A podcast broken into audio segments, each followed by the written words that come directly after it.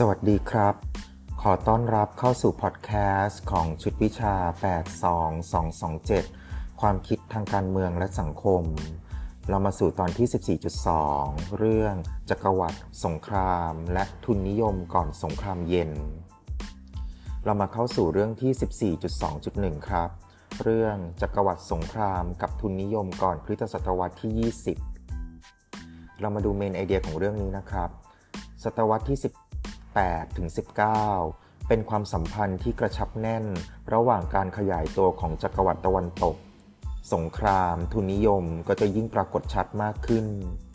จักรวรรดิตะวันตกใช้สงครามเพื่อประโยชน์ต่างๆคือ 1. เป็นเครื่องมือขยายพื้นที่ผลประโยชน์ของตนโดยเฉพาะการแข่งขันระหว่างอังกฤษและฝรั่งเศส 2. เป็นสงครามเพื่อประกาศอิสรภาพของดินแดนอาณานิคมผลประโยชน์ของความสัมพันธ์ดังกล่าวคือจักรวรรดิตะวันตกสงครามและทุนนิยมคือ 1. ส่งเสริมการพัฒนาเทคโนโลยีการผลิตการสงครามการสื่อสารเท่ากับเป็นการเพิ่มอัตราเร่งให้กับการขยายตัวของทุนนิยมและจักรวรรดิตะวันตก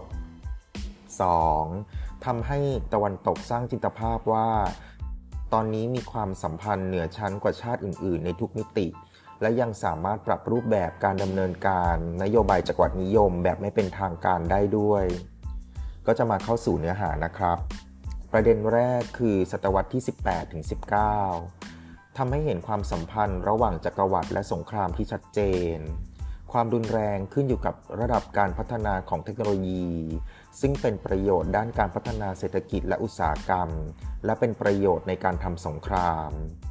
ความก้าวหน้าเข้าสู่ความสัมพันธ์ระหว่างการขยายตัวของจักรวรรดิและการขยายตัวของทุนนิยมซึ่งเป็นการพัฒนามากกว่าการเกษตรขนาดใหญ่เพื่อส่งออกหรือเรียกว่า plantation หรือเป็นการพัฒนาที่มากกว่าหัตถอุตสาหกรรมการผลิตหรือ manufactures ที่ใช้เทคโนโลยีไม่ซับซ้อนดังนั้นความก้าวหน้าของโทรคมนาคมและการสื่อสารหากขาดทุนสนับสนุนก็จะเป็นปัจจัยเชื่อมประสานความสัมพันธ์ระหว่างจักรวรรดิสงครามและทุนนิยมทำให้เกิดการตั้งคำถามเรื่องจักรวรรดินิยมในศตวรรษที่20เนื่องจากอาจเกิดการละเลยในการมองปัญหาในด้านมิติสังคมและวัฒนธรรมจักรวรรดิตะวันตกขยายตัวบนต้นทุนความสูญเสียของจักรวรรดิตะวันออกแนวคิดจักรวรรดินิยมในศตวรรษที่20ก็จะผูกพันกับพื้นที่กายภาพน้อยลงครับทีนี้เราจะมาเข้าสู่ประเด็นเรื่องครึ่งแรกของศตวรรษที่19ในช่วงเวลานี้จักรวรรดิอังกฤษเพิ่งสูญเสียอาณานิคมคือสหรัฐอเมริกาในปีค.ศ. 1776จักรวรรดิอังกฤษได้เปรียบกว่าจักรวรรดิตะวันตกอื่นๆชัดเจนโดยเฉพาะฝรั่งเศสพบความเปลี่ยนแปลงมากมายตั้งแต่การปฏิวัติฝรั่งเศสค.ศ. 1789ฝรั่งเศสพ่ายแพ้อังกฤษในสงคราม7ปีฝรั่งเศสเลือกนโยบายของนโปเลียนภายใต้การนำของนโปเลียนโบนาปาร์ตการเกิดสงครามนโปเลียนทำให้เกิดการรวมตัวของพันธมิตรซึ่งนำโดยอังกฤษซึ่งเป็นการทำสงครามต่อต้านฝรั่งเศสก็คือสงครามปฏิวัติเรียกว่า Revolutionary Warช่วงเวลานี้เศรษฐกิจของฝรั่งเศสถดถอยแต่ประชาชนก็สนับสนุนในการทำสงครามเนื่องจาก 1. เป็นการสร้างเสถียรภาพให้กับการเมืองภายในและ 2. เป็นการหวังการสร้างโอกาสในทางเศรษฐกิจครับสงครามนโปเลียนเป็นส่วนขยายของสงครามปฏิวัติซึ่งมีแง่มุมด้านเศรษฐกิจเข้ามาเกี่ยวข้องฝรั่งเศสมุ่งมั่นในการขยายอาณานิคมแต่ก็ไม่ค่อยราบรื่นเท่าไหร่นักข้อ 1. การเผยแพร่แนวความคิดในเรื่องสิทธิมนุษยชนและความเป็นพลเมืองจากการปฏิวัติกระตุ้นทำให้เกิดสงครามต่อต้านการปฏิวัติของกลุ่มทาสที่เซนต์โดมินิกโดยพื้นที่อาณานิคมที่สร้างรายได้อย่างมากให้ฝรั่งเศสก็คือสร้างรายได้จากน้ำตาลอ้อยกาแฟครามและฝ้าย 2. ในประเทศอังกฤษนายกขณะนั้นคือวิลเลียมพิตและฝรั่งเศสภายใต้การนำของนโปเลียนโบนาปาร์ตนโปเลียนเริ่มหันเหจากแนวทางมนุษยนิยมนโปเลียนก่อนเป็นจักรพรรดิฝรั่งเศสส่งกองทัพปราบปรามเพื่อหวังครอบครองประโยชน์ในเซนต์โดมินิกพื้นที่สงครามเซนต์โดมินิกอยู่ในช่วงค.ศ. 1791 ถึง 1804 ข้อ3กลุ่มกบฏนำโดยตุสแซงรูแวตูซึ่งถือว่าเป็นนโปเลียนผิวดำในปีคศ1803ถูกจับกุมและเสียชีวิตชัยชนะของฝ่ายกบฏนำไปสู่การจัดตั้งสาธารณรัฐเฮติซึ่งเป็นต้นแบบของการเรียกร้องให้กับดินแดนแคริบเบียนภายใต้สเปนเช่นซานโตโดมิงโกซึ่งเป็นผู้นำของสาธารณรัฐโดมินิกันต่อมาเราจะมาเข้าสู่ประเด็นเรื่องละตินอเมริกา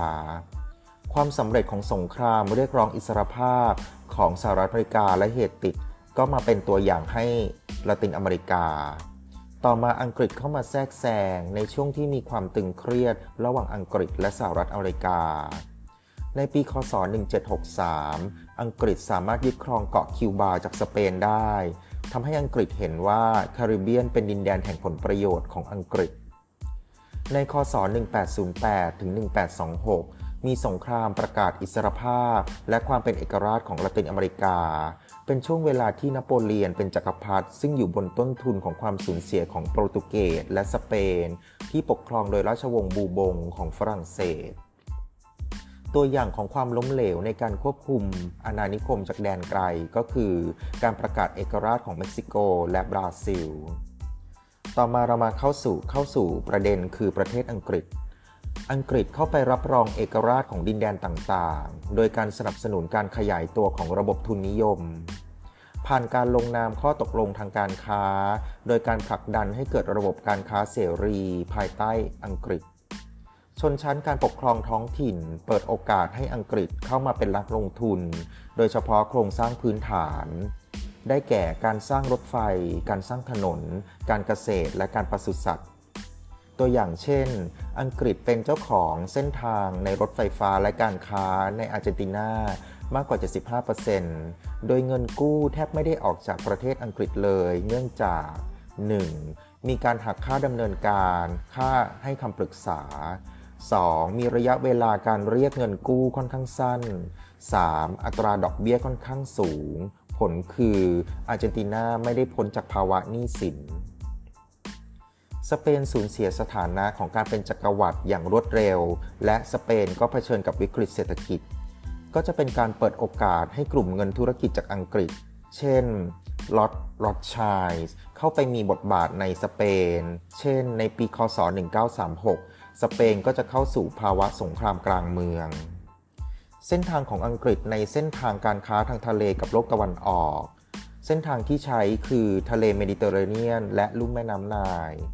ภายใต้การนำของฮอลาริโอเนลสันซึ่งสู้ศึกกับนโปเลียนซึ่งก็จะจบชีวิตในศึกทราฟัลการ์ในปีคศ1805ตลอดศตวรรษที่19อังกฤษสามารถครองความเป็นเจ้าจักรวรรดิทางทะเลเนื่องจาก 1.ความก้าวหน้าของระบบธนาคารทำให้ไม่ต้องจ่ายในรูปของทองคำหรือโลหะมีค่า 2. กองเรือพาณิชย์ของอังกฤษมีขนาดใหญ่มากความคล่องตัวในการทำธุรกรรมของอังกฤษทำให้อังกฤษทรงอิทธิพลเหนือยุโรปดังนั้นอังกฤษจึงมีความสามารถในการก่อหนี้เพื่อสงครามได้มากกว่าฝรั่งเศสแม้ว่าจักรวรรดิอังกฤษจะเหนือกว่าชาติอื่นแต่ก็ยังมีคู่แข่งจากประเทศที่มีศักยภาพในยุโรปในปีคศ1815เกิดความพ่ายแพ้ของนโปเลียนที่วอเตอร์ลูยุทธวิธีของนโปเลียนคือจักรวรรดิภาคพื้นดินโดยการขยายเขตการปกครองเข้าไปในดินแดนตอนกลางของยุโรปกองกำลังพันธมิตรคืออังกฤษเนเธอร์แลนด์และรัสเซียอยู่ภายใต้การนำของอาร์เธอร์เวสลีย์ซึ่งเป็นดิยุคแห่งเวลลิงตันของอังกฤษกองกำลังพันธมิตรสามารถสกัดกั้นอิทธิพลของจักรวรรดิฝรั่งเศสได้ครับต่อมาเรามาพูดถึงประเด็นเรื่องออสเตรียและฮังการีเป็นเจ้าภาพในการจัดประชุมคองเกรสแห่งเวียนนาออสเตรียฮังการีเป็นจักรวรรดิที่แข็งแกร่งและครองประโยชน์ทางเศรษฐกิจโดยการเชื่อมยุโรปและดินแดนตะวันออกโดยผ่านทางคาบสมุทรบอลข่านในศตวรรษที่18รัสเซียมีความแข็งแกร่งมากขึ้นในการก่อร่างจักรวรรดิผ่านราชวงศ์โฮเฮนโซเลิร์นโดยการขยายตัวไปในทางทะเลเหนือคาบสมุทรบอลติกและไปทางตะวันออกของยุโรปผ่านลุ่มแม่น้ำไนล์ ในศตวรรษที่18มีการขยายอิทธิพลทางการเมืองและการทหารในศตวรรษที่19มีประโยชน์ทางเศรษฐกิจมากขึ้นเริ่มมีการจัดตั้งสหภาพศุลกากรเรียกว่า Custom Unions โดยเริ่มจากการกระตุ้นการค้าเสรีระหว่างรัฐเยอรมันที่เข้าร่วมแผนการลดภาษีระหว่างกันการปฏิวัติอุตสาหกรรมอังกฤษทำให้เกิดการปรับตัวทางเศรษฐกิจในยุโรปก็คือ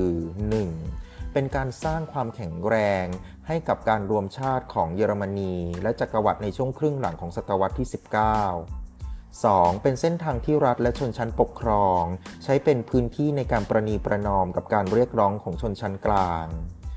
ทำให้เกิดพัฒนาการของการประนีประนอมแบบเยอรมันก็คือการจัดวางแนวทางแบบบรรษัทนิยมเรียกว่า Corporatism ซึ่งเป็นการวางแนวทางระหว่างรัฐทุนและแรงงานต่อมาเราจะมากล่าวถึงประเด็น3ทศวรรษภายหลังสงครามนโปเลียนผลก็คือเกิดการปรับตัวอย่างมากของนโยบายจักรวรรดินิยมตะวันตกแอฟริกาตอนในออสเตรเลียนิวซีแลนด์และตะวันออกไกลเกิดเส้นทางการไหลเวียนของผู้คนและแรงงานและเงินตราซึ่งก็จะมีความสวนทางกัน